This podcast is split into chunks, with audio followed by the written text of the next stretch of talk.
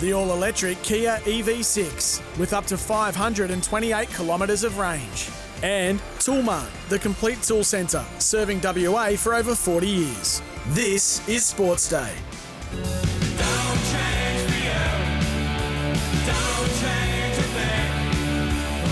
Welcome back to Sports Day WA. You're with Peter Vlahos here on this Tuesday, all thanks to the Kia EV6 GT, the World Performance Car of the Year, and of course Toolmart, our friends, the complete tool centre. They've been serving WA for over 45 years. Uh, and don't forget, you can join the Red Army this NBL season by becoming a Perth Wildcats member today. They need your support after they're going through a bit of a tough trot at the moment. Of course, their next assignment against the uh, Brisbane Bullets at RAC Arena on Friday night. Joining me to have a bit of a look at where it all sits after the first sort of six games of the season, they're sitting at two and four, are the Wildcats, is a man that knows success uh, at the Wildcats, two time NBL champion. One of the great leaders of the Perth Wildcats, of course, a captain for many seasons. We're talking about Mike Ellis. Mike, thanks for your time. Pleasure, Peter. Hasn't been the best start to the season for your former club, has it? No, not ideal at all. I think if you had have asked them at the start of the season where they thought they'd be after six games, I reckon they'd be pretty confident in saying they'd be at least four and two, hopefully five and one. So uh, two and four is certainly not where they want to be. Yeah. Why has it gone wrong so early? Just generally, because uh, no doubt you watch every match. Where has it gotten wrong early on for the Wildcats? Yeah, look, I think it's a number of things, Peter. Look, obviously a new team. If you think about it, there's about seven new players in this group. You know, so it's quite a different group to what they've had. So, you know, you can't pull on or draw on last year's synergy or anything like that. So they're they're building this new feel amongst themselves, uh, trying to work out who fits in what spot. You know, and I think right now they've got a couple of square pegs in round holes. They've got to sort that out. Um, so they're not playing together as a group right now. So that's the biggest thing for me. Um, I think, look, with what they've got, the talent they've got, they should should certainly be better than two and four, no question about that. But I think they've got the ability to get back up to where they need. But there's a lot of work that's got to go ahead of it. And right now, it's at both ends of the floor. It's not just one thing, Peter. It's it's actually quite a number of things. And there's no point in panicking because it's still early days, isn't it, Mike? Uh, there's still plenty of time to get it right. Oh, look, it's a long season. You know, you're talking. You know, they've still got plenty of games left, but what they can't do, Peter, is they can't let it slide too much further. They need to really put the brakes on. If they don't put the brakes on shortly, then it will get away from them. And we found that last year. If you look at Melbourne United, they they got off to a very poor start. They didn't really, you know, put the brakes on until halfway through the season, and by that stage, it had just got away from them. So, you know, the the Wildcats are in fear of that. I don't think they're there yet but they certainly need to start getting a couple of wins on the board. We haven't seen it very often, but there was a sense of frustration with their star performer Bryce Cotton on the court early in that loss against the Adelaide 36ers in Adelaide. Uh, he seems like a bit of a frustrated individual at the moment. Do you sense that? Yeah, definitely. And, and look, Bryce is just such a phenomenal player that you know, if you're talking about a scout, so if I'm coaching uh, Adelaide, for example, my scout is all right. The first three guys we've got to stop is Bryce Cotton and and that's what they'll do. They'll put all their uh, their energy into stopping Bryce and making other people beat you. Now, right now, no one else in the team is beating them, and that's that's the problem they've got. They need some other guys to step up and put some scoring on. You know, guys like Usher that you know in the first game was phenomenal. Um, he hasn't shown that form again since then, so he needs to find some form. But also, in my view, I think they really need to run a few more sets to get Bryce free because what will happen is Bryce is such a great player that if he gets the ball and someone else is open because he's being double teamed, he will find that person and he will get them that score. He's not someone that's just going to throw up a shot because he hasn't had a shot for for a while. He's not that type of player. So I think if they run some plays for Bryce, if nothing else, he'll work as a perfect decoy. And it's what they do with the counters. So when that play isn't working, what do they do to cover the next play? So who's the next person open and find those people? And I, I think that's where they're falling down right now. It's those counters and not running anything for Bryce. And when they're not running anything from him, he's not actually drawing more defence and opening other people up. You mentioned Jordan Usher in that uh, little answer uh, just a few moments ago. Where does he fit in the scheme of things, do you think, for the Wildcats? Look, he should be one of their, you know, the second or third scorer in that group. He has that ability.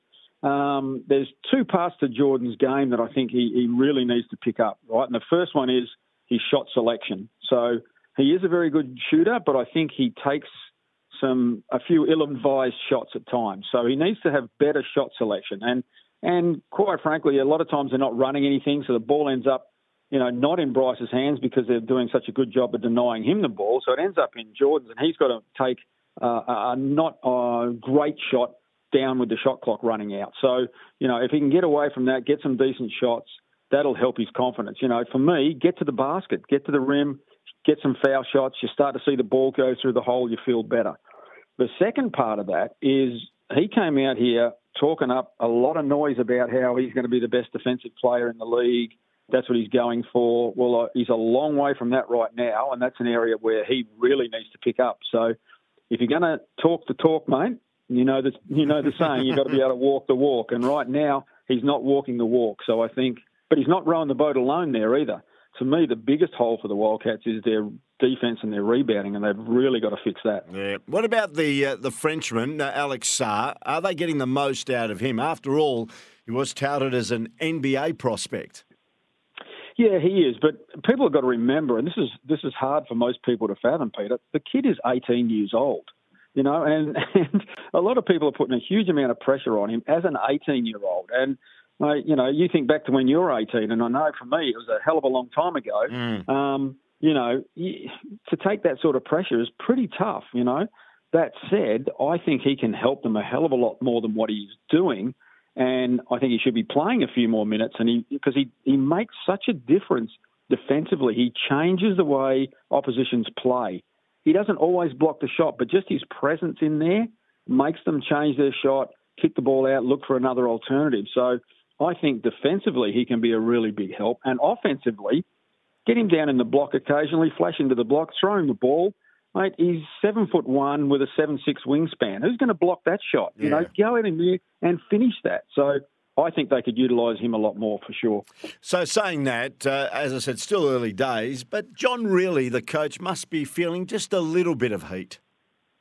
Oh, look, there's no question. Uh, any coach who's lost, you know, where they are, and of course, don't forget, Peter, the expectations of the Wildcats is probably higher than most teams.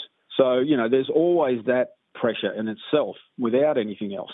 So John will definitely be feeling the pressure, and rightly so. And I'm I'm sure he will admit himself he hasn't got the team playing the way they need to play. You know, um, he understands that, and he's got to make some changes to to fix that. Um, and you know, there there is pressure on him, no question about it. But it's amazing what a couple of wins will do for you. You know, suddenly you're uh, you're getting bagged left, right, and centre. You get a couple of wins, and all of a sudden you're the best thing since sliced bread. So, you know, it can change quickly, but there's a lot of work between now and getting those couple of wins. And the first one needs to come on Friday night against the Brisbane Bullets, who are undermanned. This needs to be a victory for the Wildcats. Oh, this is this is a must win, and and it's tough to say, you know, six six games into the season that it's a must win but it is a must win. It's at home. They can't afford to drop a game at home. Uh, so the you know the Red Army needs to get down there and support them, but it's up to them to really get this win. And, and like you said, an undermanned Brisbane, who are still very very talented. So the Wildcats can't take them easy. I think they went to Adelaide expecting to just win that game because where Adelaide sit, which was on the bottom. Um, but as you saw from the game, they just didn't show up and didn't play to the level they did. And this league is too tough. Doesn't matter whether you're playing the bottom team or the top team. If you don't show up to play, you will lose. It's as mm. simple as that. And if the Cats don't show up on Friday, Peter, they will lose. So they need to come ready to play. And as we let you go, I know the NBA gets underway tomorrow, brand new season. You're a big NBA watcher, Mike? Yeah, a little bit. Not a not a massive amount. I, I do like the NBA, but I, I prefer the college style of play because it's more like the NBL. Um, I definitely, you know, get involved when it comes to playoffs because I think they just lift their game to a whole nother level. And some of the athleticism of these guys and, and what they can do on the basketball court is nothing short of spectacular. So um, I tend to watch it a little bit more closer to the playoffs. So the first half of a season is basically them sorting out who's playing in what position and you know getting used to what they're doing. So I'll, I'll tend to watch it a bit towards the end. Good on you, Mike. Uh, always great to catch up with you, mate. Thanks for your time. Much appreciated. My pleasure, Peter. Have a good one. Mike Ellis uh, was a great player and he speaks so well, uh, keeping a, still a very close eye on the Perth Wildcats. And that's his prognosis on where they are at the moment, ahead of a very important game at RAC Arena on Friday night against the Bullets. And now here on Sports Day WA, let's look at the leg up, which is Australia's fastest growing tipping service. Tomorrow we're looking at Randwick, race six, number four, Waikiki. We'll probably start around about the $5.50 mark. Uh, she was well supported first up when badly held up in the straight with plenty to offer. That was a complete excuse run, and she did beat Eagle Nest and Barracu Road, uh, second up last campaign, which is good form for this. Now, based on the last start SP in a forgive run, she looks good odds. So get a leg up on the bookies with Australia's fastest growing tipping service, thelegup.com.au. Thanks for joining the program today. Thanks for the help from Jimmy and also Paul Heath. Heater who panelled the program. I'll be back again tomorrow from 5 o'clock, all thanks to the Kia EV6 GT, the World Performance Car of the Year, and also Toolmart, the complete tool centre serving WA for over 45 years. Have a great uh, Tuesday night. See you tomorrow.